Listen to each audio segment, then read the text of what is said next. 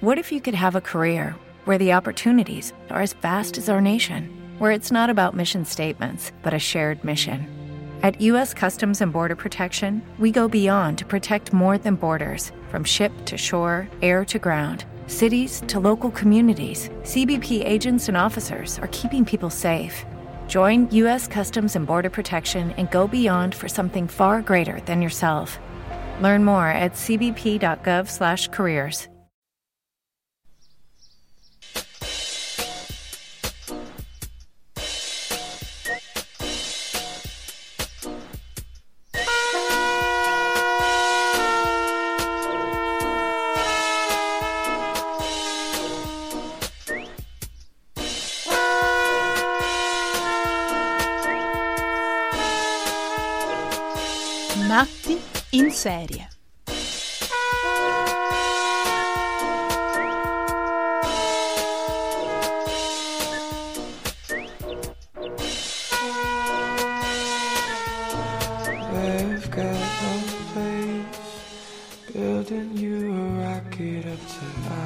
space. I watch you fade, keeping the lights on in this forsaken place. Little star, feels like you fell right on my head. Gave you away to the wind. I hope it was worth it in the end. Us against the world, just a couple sinners making fun of hell. If I keep you here, I'll only be doing it for myself. Little star, feels like you fell right on my head. Gave you way to the wind. I hope it was worth it in the end. I know this thing is broken, still I leave my door wide open. Been some time since we've spoken.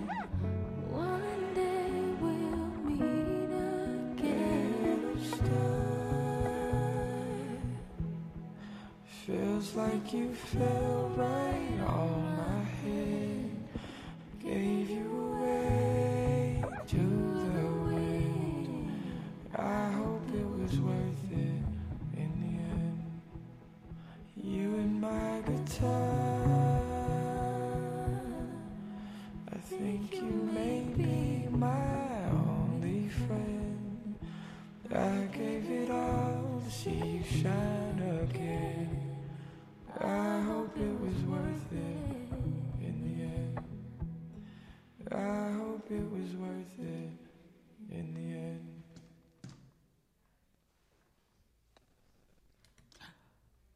Buonasera.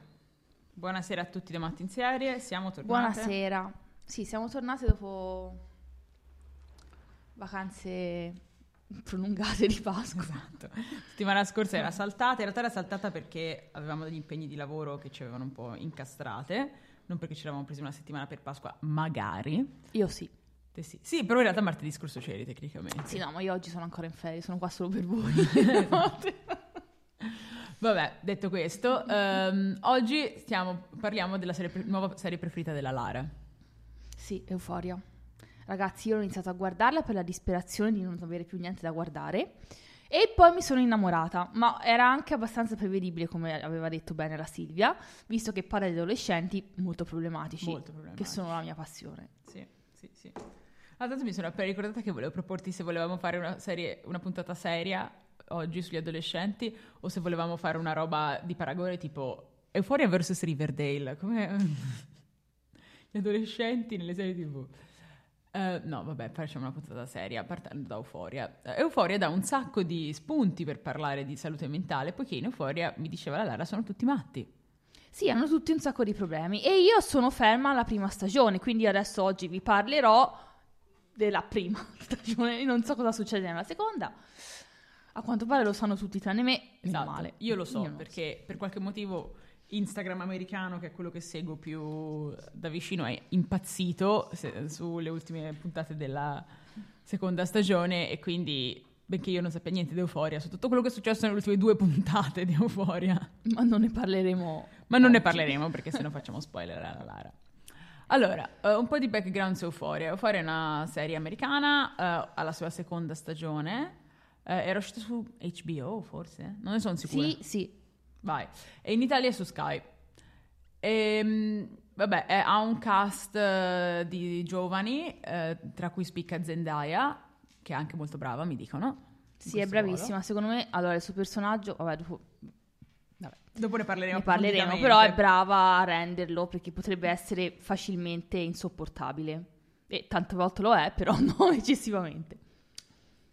Ed è una serie che ha avuto un grande seguito ed è stata anche fortemente discussa negli Stati Uniti. È diventata un po' una serie di culto, nel senso che tutti ne parlano. Il motivo per cui appunto io ho avuto un sacco di spoiler su Instagram, perché ne, cioè, ne parlavano tutti, tutti i social, un po' come l'effetto Game of Thrones, no? che era diventato proprio un argomento di conversazione di tutti. Euforia. Anche perché, tra l'altro, questa è una cosa tipica, aper- aperta e chiusa parentesi. Ora stiamo andando verso una realtà in cui le serie sono molto più spesso escono in streaming in blocco tutta la stagione, no? Ci sono ancora alcune serie che resistono e invece escono in, eh, a puntate. E l'effetto della serie a puntate è tipo quello di Euphoria, appunto. Eh, Esce a puntate Euforia? Sì, esce a puntate Euphoria. E infatti di settimana in settimana c'era l'hype. Oddio, cosa succederà? Oddio, ci hanno lasciato con questo ehm, cliffhanger su questi due che si Sì, stavano che per tra l'altro picchiare. io lo preferisco come, come metodo, eh, perché ti crea, sì, eh, invece di... non te la vedi tutta in blocco, perché c'è il pericolo, se escono otto puntate, a volte mi faccio la buffata e me la guardo tutta e finisce in due giorni. Invece Sì. qua si crea la suspense, cosa succederà, è meglio secondo me, te Sì. la godi di più. Sì, e poi anche a livello di, appunto, di comunicativo, di quanto ne parlano le persone, cioè è diverso se puoi speculare da una settimana all'altra. Ed appunto l'effetto di cui parlavamo, quando abbiamo parlato dell'impatto emotivo delle serie TV, avevamo parlato della morte di quel personaggio di Skins che ave- aveva avuto questo effetto proprio su tutti, perché era come se fosse morto un amico, perché tutti avevano visto quella puntata il giorno prima, poi tutti a scuola il giorno dopo ne hanno parlato. Alla fine anche una cosa come Euforia fa questo effetto qui, suppongo, tra, tra gli adolescenti, ma anche tra gli adulti, perché la cosa interessante di Euforia è che è una serie per adolescenti che ha avuto molto molto seguito anche tra gli adulti. Ehm, ed è un po' appunto la skins di questa generazione, volendo. E vabbè, comunque, eh, qual è la questione di Euforia? Che è molto discussa perché è molto estrema. Cioè, questi adolescenti fanno delle vite impegnative, diciamo. Impegnative. sì, che poi non so. eh, Va bene, ora partiamo da diciamo i più estremi. Sì. Poi non so se la realtà americana è così, probabilmente sì, vabbè. Spero di no. Vabbè, e si parte dalla protagonista, Mhm, Keru. mhm. Keru, eh, personaggio che tra l'altro ha anche la voce narrante, Mhm. perché racconta lei un po' tutta la durante la prima stagione racconta lei la storia e presenta i vari personaggi.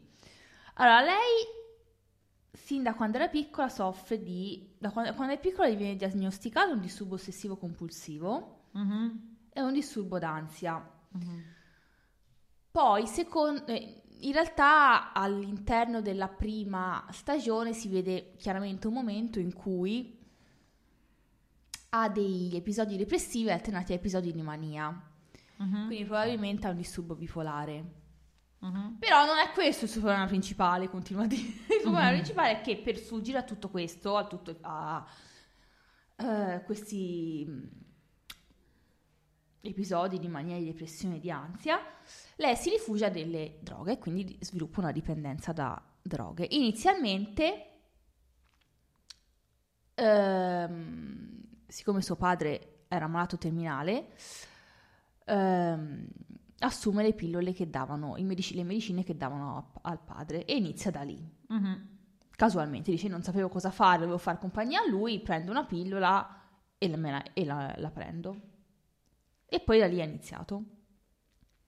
Sì, e ehm, appunto quello che dicevamo prima con la Lara è che in realtà è interessante perché mostra un, um, un, come si dice, un percorso abbastanza tipico di chi eh, inizia a prendere droghe, appunto un certo tipo di droghe, cioè eh, oppiacei, oppioidi, ehm, appunto morfino simili, eccetera, eh, negli Stati Uniti, dove appunto c'è un'epidemia in questo momento di abuso da oppioidi che sta uccidendo un sacco di persone ed è molto pericolosa e, ehm, e parte spesso dalle prescrizioni mediche. Cioè, una, adesso appunto nel caso di Ru, in realtà era una prescrizione medica che potrebbe capitare anche in Italia, perché anche in Italia la gestione del dolore per i malati terminali eh, di cancro include appunto morfina e morfino simili. Um, magari è gestita meglio, cioè appunto sarebbe interessante a, a capire anche perché in Italia appunto la, la come si dice, gestione del dolore è proprio una, un reparto dell'ospedale che ha tutta una serie di protocolli. E, e insomma nulla, um, però è tipico che negli Stati Uniti si parta dal prendere una medicina per un problema fisico e questa poi dipende, diventi una dipendenza. Adesso appunto lei non era una roba che era stata prescritta a lei, era una cosa che ha rubato al padre. Però comunque sia secondo me aveva effetti sulla sua di calmarla. Sì, allora cioè, perché tutto ciò che è oppioide ti fa stare benissimo, fondamentalmente. di... Cioè ti dà proprio una sensazione di benessere assoluto. C'era, mi sembra Erickson che diceva che lui le aveva provate tutte le droghe e come la morfina non c'è niente. Tra l'altro Ru uh, a un certo punto, quando era piccola, viene, ha, ha, un attacco di panico fortissimo e viene ricoverata le viene dato il Valium. Mm-hmm. E lei dice, io non sono mai stata così bene come in quel momento lì in cui loro mi hanno iniettato il Valium. Accidenti. Lì stavo benissimo. E lì. Lo sai, Lara, non so se te lo racconta questa cosa, ma su no. di me non funzionano gli ansiolitici. Perché, perché sei troppo, cioè, anche quelli cioè, probabilmente tipo se il Valium in vena mi funzionerebbe, però tutti quelli che ho preso per bocca non hanno mai funzionato. Fun fact. Tranne tipo, vabbè, la roba che ti fa dormire, allora quelle sì. Però tutto ciò che è tipo EN, Valium, tutta quella roba su di me non ha mai funzionato. Vabbè, chiuso parentesi. Um, e quindi sì, però appunto Ru invece non si fa di, di, Valium perché quello non ce l'aveva in casa, aveva in casa la morfina e quindi inizia a farsi di tutto ciò che oppioide, oppiace, non so se dice, in inglese si dice opioid, in italiano si dice oppiace, suppongo che sia la stessa cosa, solo che... Che lo sia la stessa cosa. Esatto, sì, sì. io uso i termini a caso però. E, ehm, e, quindi niente, quindi Ru ha un problema di droghe abbastanza importante. sì, ma io oserei dire anche di dipendenza, no? Perché mm. lei, di dipendenza più in generale, lei quando arriva Jules, Mm-mm. che è l'altra protagonista di questa, una delle, delle altre protagoniste di questa serie, che eh, diventa prima migliore amica di Ru, poi c'è qualcosa in più, eccetera. Ru mm-hmm. sembra Dice, dice, proprio: Non ho provato niente di meglio della droga, però forse Jules ci si avvicina. Mm. È come se sviluppasse un'altra dipendenza, però questa volta verso di lei. Eh, questo è interessante perché comunque in psicologia c'è il concetto di personalità dipendente. Sì. non sbaglio, no? Non sto sì. dicendo una stupidaggine. Ok. e, ehm, e, appunto la cosa interessante è che la personalità dipendente può essere dipendente da tante cose. Esattamente. Cioè noi quando pensiamo a dipendenza pensiamo alla dipendenza da, appunto, da droga o da alcol al massimo. La dipendenza può essere un sacco di cose, può essere dipendenza adrenalina, può essere dipendenza affettiva, può essere dipendenza al cellulare, cioè nel senso è, è proprio la tendenza, cioè quando hai una, dipend- una personalità dipendente senti proprio il bisogno di questo, come si dice, immediato senso di, di ricompensa e, e, ne diventi poi appunto dipendente, lo cerchi di continuo e quindi puoi avere da tante cose in contemporanea. Sì, anche perché poi, nel senso, lei sm- Ru smette di assumere droghe proprio perché Jules non è non vuole, dice guarda, mm-hmm. stai esagerando, basta così. E quindi lo fa per lei. Poi a un certo punto si vede che Jules se ne va per qualche giorno e lei ricade nella sua depressione da disturbo bipolare, eccetera e poi quando la perde, perché alla fine mm-hmm. dell'ultima stagione lei proprio Jules ce ne va, ricade nella droga. Mm-hmm. Cioè, come dire, va bene, non c'è più lei, riprendo l'altra dipendenza. Quindi è come dire, sono dipendente da qualcosa. Sì, sì, sì. Mm, mi sembra una cosa più generalizzata. Poi no, lei si butta nelle droghe anche perché poi ha, ha questo benessere, questo senso di benessere che allevia l'ansia, eccetera. Sì, tra l'altro eh, c'è proprio una clip in cui lei parla con eh, un, un uomo più grande, anche lui un eh, ex drogato, drogato brutto detto così, però insomma una persona con un passato di dipendenza da droghe che è un po' il suo mentore, suppongo. Ali si chiama, tipo Lara, Sì. risulta? Sì. E, e lei dice, io senza droghe sai, mi sarei già suicidata. Cioè io non, non- ne ho proprio bisogno. E lì io non mi sono sentita di Di dire niente. di dire niente anche io di. Allora, se vi interessa, vi faremo sentire un clip. Se vi interessa, non l'avete scelta. ah, Non potete decidiamo rispondere. Vabbè, comunque avremo un clip che in realtà io ho il serio dubbio di aver già fatto sentire durante questa trasmissione, ma vabbè, nessuno se lo ricorderà mai. Ehm, in cui Ruth descrive che cos'è la depressione.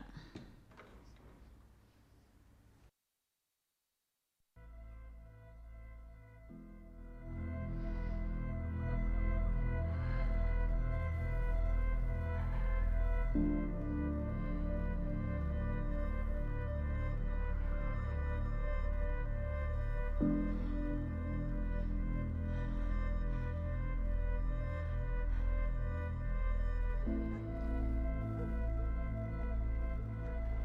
other thing about depression is it kind of collapses time. Bro, are you listening? Suddenly, you find your whole days blending together to create one endless and suffocating loop.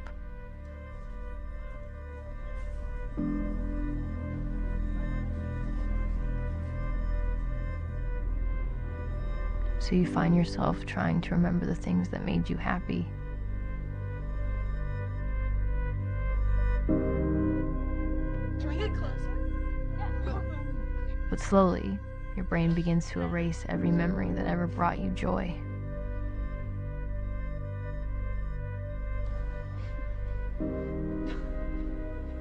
And eventually, all you can think about is how life has always been this way. And will only continue to be this way.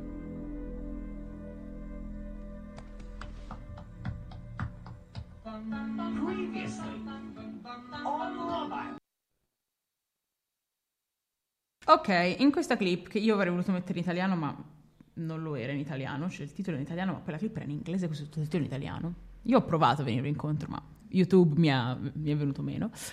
Ehm, praticamente c'è uh, Ru che descrive che cos'è la- per lei la depressione, cioè un aspetto specifico della depressione, cioè il modo in cui la depressione deforma il tempo. Cioè dice che i giorni eh, praticamente non, non senti più lo scandire dei giorni, i giorni collassano l'uno nell'altro e all'inizio riesce a evocare dei ricordi felici, però poi anche i ricordi felici ehm, cioè appunto diventano macchiati da questa depressione, cioè te ricordi l'evento ma non ricordi, cioè la sensazione, il, eh, la sensazione di felicità la perdi. E, inizi ad avere la sensazione invece di essere sempre stato depresso e che questa è una sensazione che hai sempre avuto e che avrai per sempre. Sì, perché poi c'è anche un, un momento in cui lei inizialmente non aveva realizzato, però dice a un certo punto, credo di aver capito che questa cosa non finirà mai, Mhm. cioè che sarà sempre così la mia vita. Mm, Sì. Ed è una cosa molto, secondo me, molto tipica della depressione. Tra l'altro mi hai proprio ricordato, eh, cioè, di, di gente che, che- con cui mi è capitato di parlare che diceva questa cosa, no? Che appunto soffrendo di una malattia mentale come la depressione hai la sensazione che sia per sempre, che sia una condanna, che sia una cosa da cui non uscirai mai. E, e tra l'altro mi sembra di, aver le- di ricordare anche di aver letto proprio questa cosa che diceva lei sui ricordi. Cioè che anche i ricordi vengono mh, appunto modificati, che te non ti ricordi la felicità, non riesci a rievocarla. Un periodo Ah, felice te vino ric- come se non ci fossero più. Sì, Ti cioè, ricordi ti- solo le cose brutte. cioè, no, ti ricordi anche le cose belle, ma non ti ricordi la sensazione di felicità. Cioè, ti ricordi- te lo ricordi come fosse una sequenza di un film, ma non riesci a rievocare la sensazione di felicità del tempo. E e- qui capiamo perché forse inizia a fare un... And this is why we Eh. drogare. Ehm, sì, e tra l'altro è interessante perché ehm, Euphoria è stata, come si dice, non mi viene la parola in italiano. Vabbè, eh, è stato, ehm, come si dice, considerata, no, viene considerata, ecco, viene considerata, in italiano torna questa frase, viene considerata una, una serie molto realistica in un certo senso istruttiva per i ragazzi, perché mostra un come la salute mentale è realmente, cioè non un glamour, non una versione wow, una versione eh, romanticizzata della salute mentale, di problemi di salute mentale, ma una versione molto realistica in cui le persone che lo guardano possono rispecchiarsi. Che dicono che è importante perché appunto in realtà poi il rischio è che i ragazzi attraverso i social media eh, ricevano una, un'immagine un po' più pop, un po' più eh, appunto bellina della salute mentale, dei problemi di salute mentale, no? Con tutti i messaggi tipo basta essere positivi oppure appunto eh, io ho sofferto di questa cosa però alla fine sto bene, posso fare tutto, cioè passano dei messaggi un po' così e invece Euforia è proprio bella tosta come, come Sì, rappresentazione. E insomma, già- ci siamo soffermati su Ru, abbiamo detto Vabbè, era doveroso perché c'è una sì. serie di cose. Esatto, esatto. Poi abbiamo detto invece Jules che ha una disforia di genere da quando è molto giovane. Da quando è piccolina, Mhm. mi sembra oh, dieci anni più o meno, perché io mi ricordo, perché le- cioè, si vedono proprio le immagini di lei che con la mamma, la mamma siccome è decisa a curare la bambina come se fosse una malattia mentale, la fa chiudere in uno, psita- in un ospedale psichiatrico per bambini Mhm. per un certo periodo. Poi ne esce perché lei si taglia Mhm. all'interno di questo ospedale, la mamma poi viene a mancare, lei resta, col papà e il papà invece ha- mh, le fa iniziare questo percorso di transizione molto giovane Mhm. e le cose per lei migliorano, nel senso che io ora, al, al netto di tutti i problemi che ci sono, nella serie Jules è una di quelle che uno dice, vabbè, se l'è cavata, tutto sommato secondo me. Poi ha degli incontri con degli uomini più grandi e va bene. Ah, sì, è vero, lei fa questa cosa che Sì. incontra gli uomini più grandi, tipo sulle chat, sui siti di incontri e, gli- e poi dopo ci va a fare sesso nei motel. Sì, c'ho questa cosa qua. Sì, ma insomma. Però, insomma, nel senso, considerando tutte le altre cose... Oddio, c'è da dire che sì, nel senso, dici, magari non è più grande tipo problema psichiatrico, però è una cosa che puoi finire molto molto molto male. Quindi non lo so, non lo so. Sì, non finisce bene, cioè già si crea dei problemi nella prima stagione perché poi va a, a trovare proprio il babbo di un suo compagno. Mm-mm. Che nel senso dovrebbe essere lui quello che ha dei problemi in questo contesto, non lei, però Infatti lui e anche il figlio. stanno tutti benissimo. E sì, e quindi Jules eh, sicuramente ha, ha i, suoi, i suoi scheletri. Anche perché quando lui gli chiede perché lo fai, cioè lei non è Mm. che dà così, cioè non è che dà una spiegazione molto... No, no, no. Vabbè, ci sarà, cioè, nel senso, immagino, deve essere una cosa, una cosa interessante per certi versi, che poi non sono un'esperta, poi non ho visto la serie.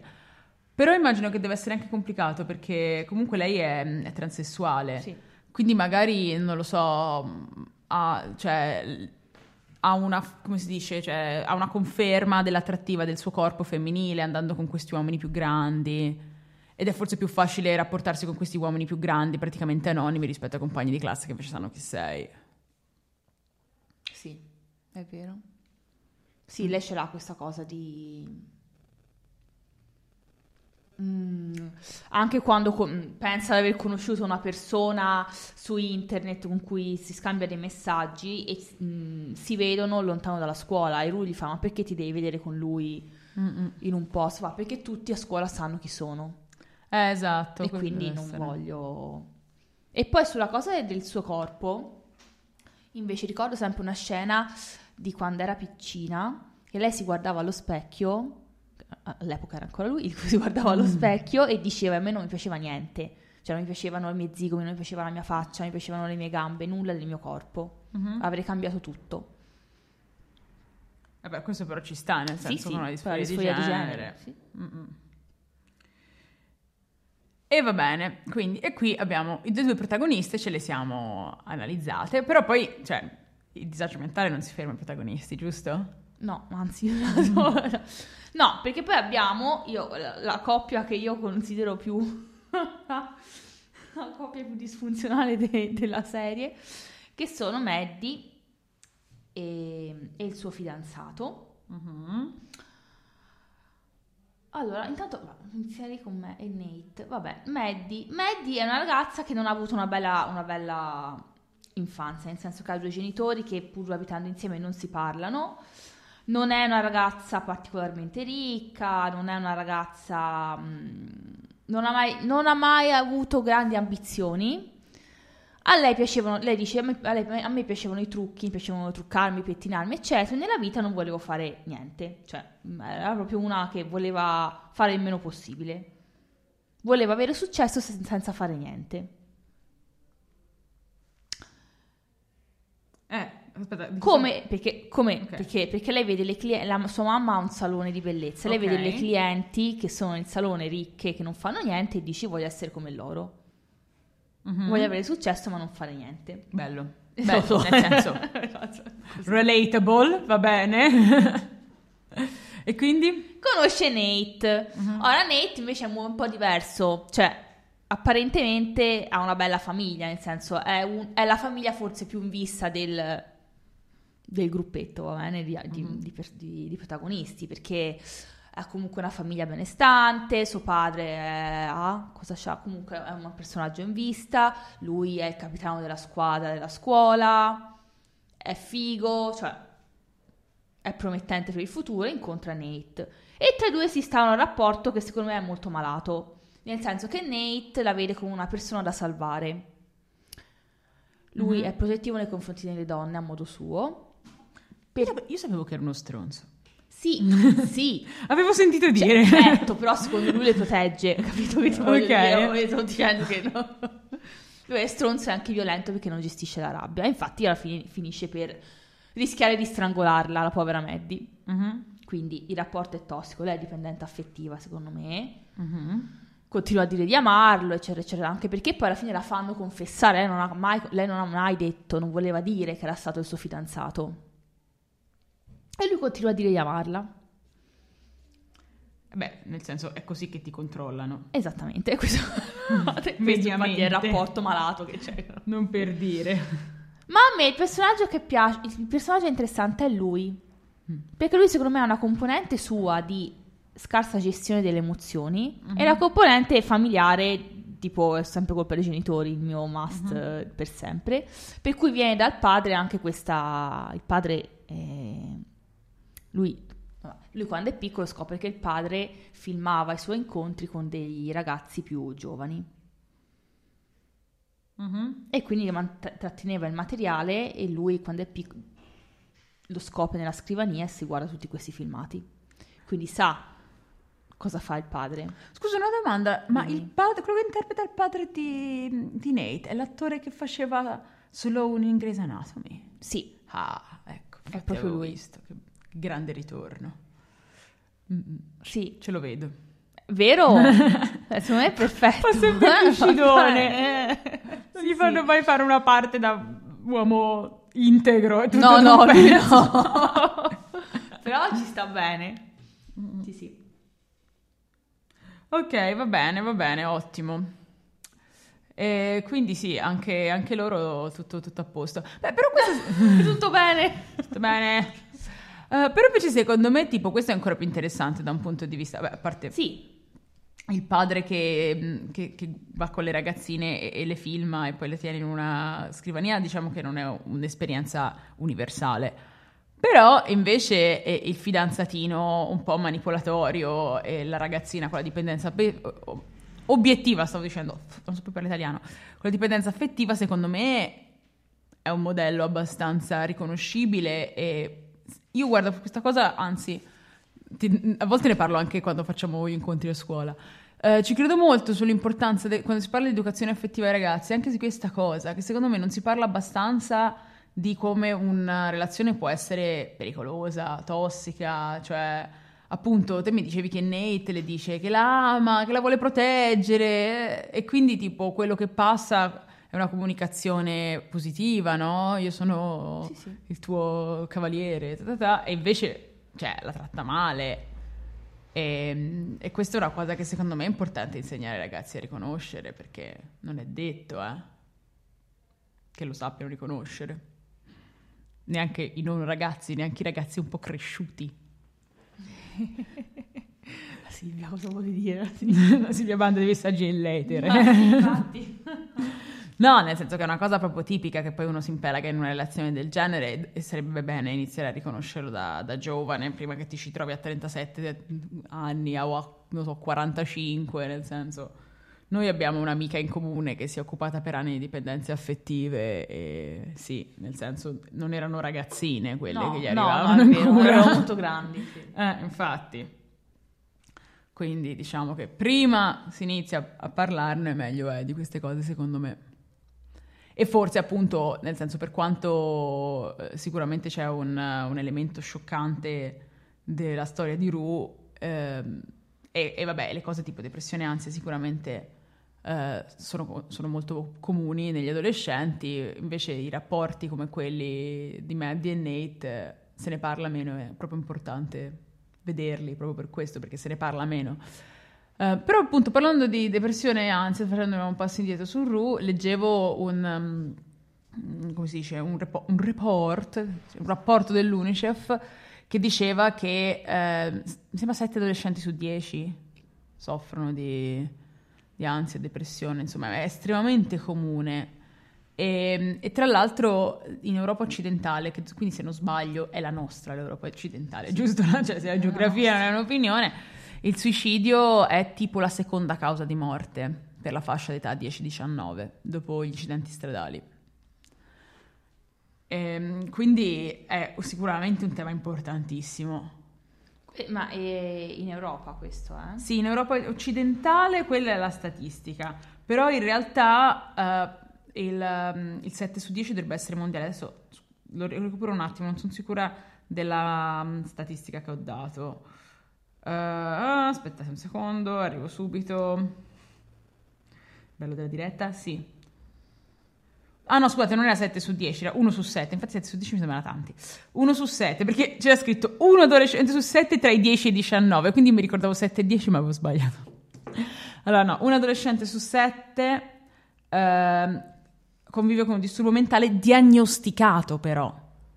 Eh, Il eh, che e vuol di- quindi vuol dire eh. che sono molto di più, perché quelli non diagnosticati sono... Quelli diagnosticati sono la stragrande maggioranza. Anche perché, ragazzi, io e Lara ci stiamo confrontando con una affascinante questione riguardo alla salute mentale degli adolescenti.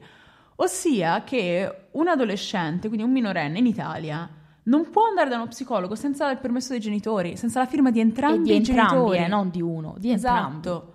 E se si considera lo stigma che c'è intorno alla salute mentale i- in Italia, cioè è facilissimo che uno dei due genitori non, non firmi. Dica no, no, ma assolutamente mio figlio non ha bisogno di uno psicologo.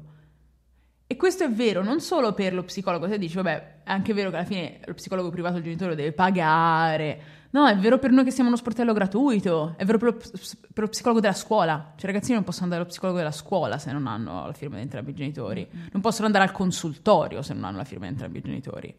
Possono fare un incontro conoscitivo, ma non possono essere seguiti settimanalmente dallo psicologo nel consultorio. Che secondo me è gravissimo, cioè dovrebbe essere una cosa aperta a tutti. Anche perché, cioè, un adolescente magari parte dei problemi che porta sono legati alla famiglia, quindi magari non vorrebbe nemmeno che la famiglia lo sapesse. Sì, esatto. Poi se consideriamo tutti i problemi che ci possono essere, può essere che i genitori non sono d'accordo, che uno è d'accordo e uno no, Mm. che sono separati, quindi a prescindere magari, sai, uno dice sì, uno dice no, perché tanto... Sì, giusto per creare Giusto tensione. per creare un po' di, di- di- di problemi in più, Eh.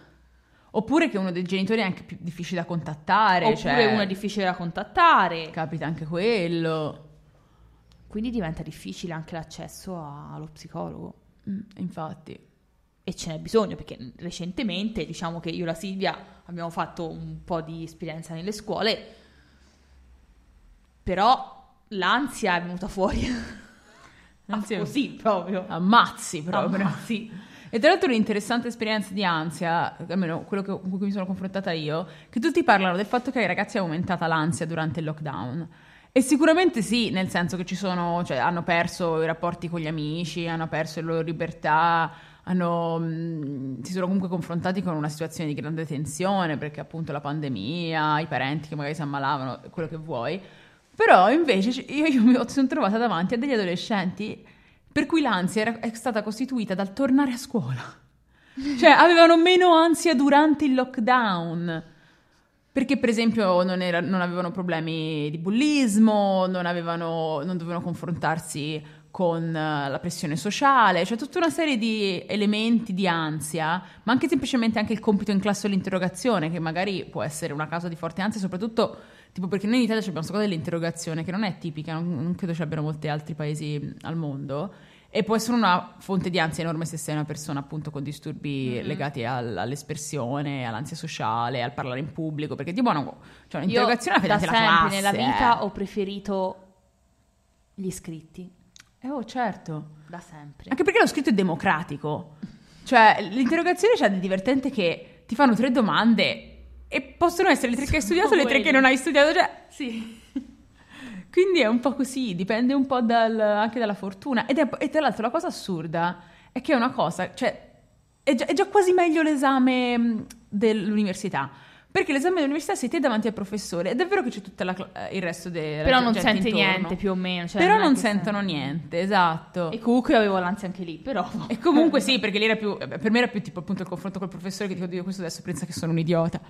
E anche se il professore gliene frega niente. Cioè penso che abbia tipo il pilota automatico, non sa nemmeno chi ha davanti. Però vabbè, eh, detto questo, invece il problema della classe è che sei circondato da tutta la tua classe, dei tuoi compagni che ti vedono tutti i giorni. Cioè, è una situazione di pressione sociale enorme se non fosse che mediamente ai ragazzini non gliene frega nulla, cioè gli altri ragazzini non ti giudicano in base a come vai in un'interrogazione. Però, cioè, c'è una situazione di pressione sociale grossa. E io mi ricordo che io l'avevo al contrario, perché non avevo tanta ansia legata al, appunto all'essere interrogata, perché ero la più brava della classe. Ehm, sì, secchiona. E- però mi ricordo tipo l'ansia vicaria quando interrogavano una persona che non sapeva le cose. E il professore continuava a insistere e questo non riusciva a rispondere. Io lì che dicevo, "Ah, oddio. Io facevo no, basta, cioè dai, va, anche a me veniva l'ansia per lui, cioè, però a un certo punto dicevo non è che può insistere, o gli fai un altro argomento oppure basta, invece no, alcuni infilavano il dito nella piaga, andavano sempre più a fondo su quello argomento, cioè non No, lo sa, basta, non, la non lo sa. sa, non lo sa. Però io da parte ora che insegno, anche se io insegno una cosa completamente diversa, insegno inglese. Cioè, alcune, da una parte lo capisco perché tipo l- il- la mia mh, formazione come insegnante inglese è un po' maieutica, no? un po' socratica, tipo devo, devo fartici arrivare, devo fartici arrivare. Allora non è che tipo se non, so, non sai una cosa la lascio lì.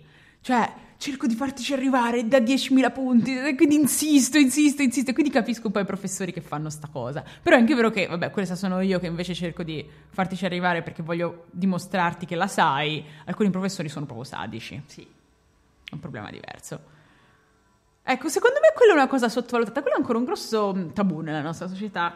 Si parla tanto di come gli adolescenti subiscono appunto dalla famiglia, dai compagni, eccetera, ma non abbastanza dai professori. Voglio fare una serie TV tipo Euforia, ma in cui il problema sono i professori. Dovrebbe essere ambientata in Italia, però, perché secondo me il livello italiano Sì, è dici, speciale, sì. eh.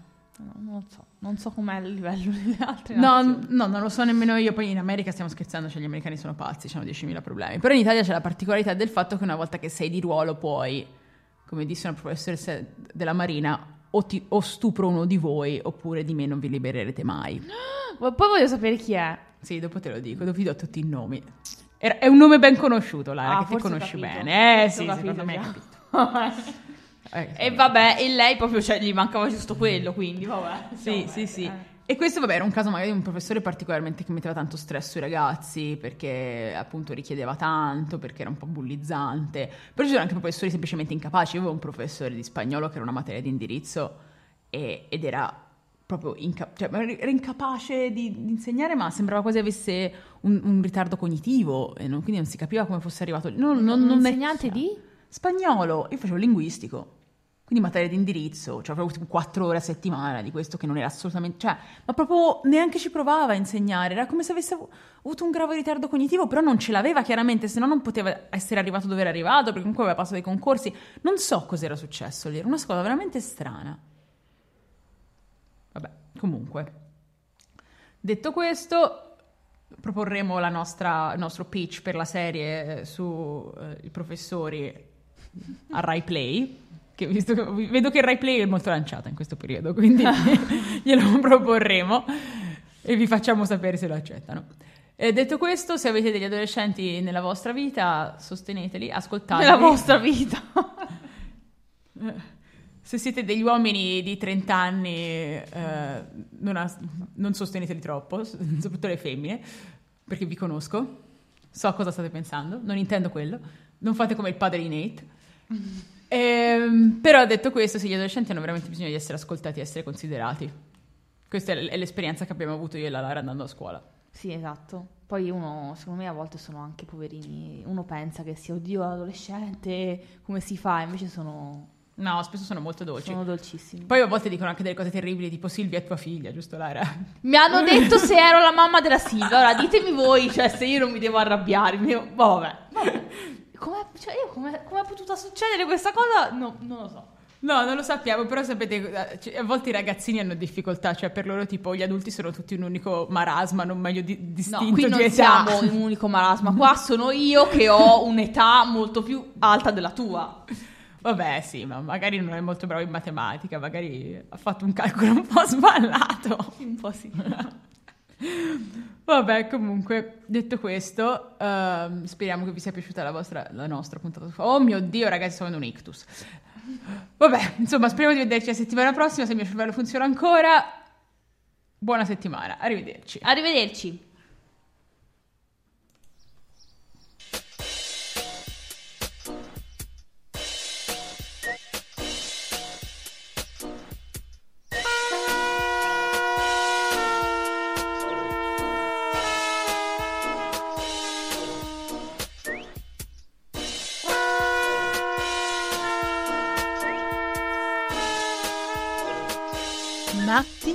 Serie.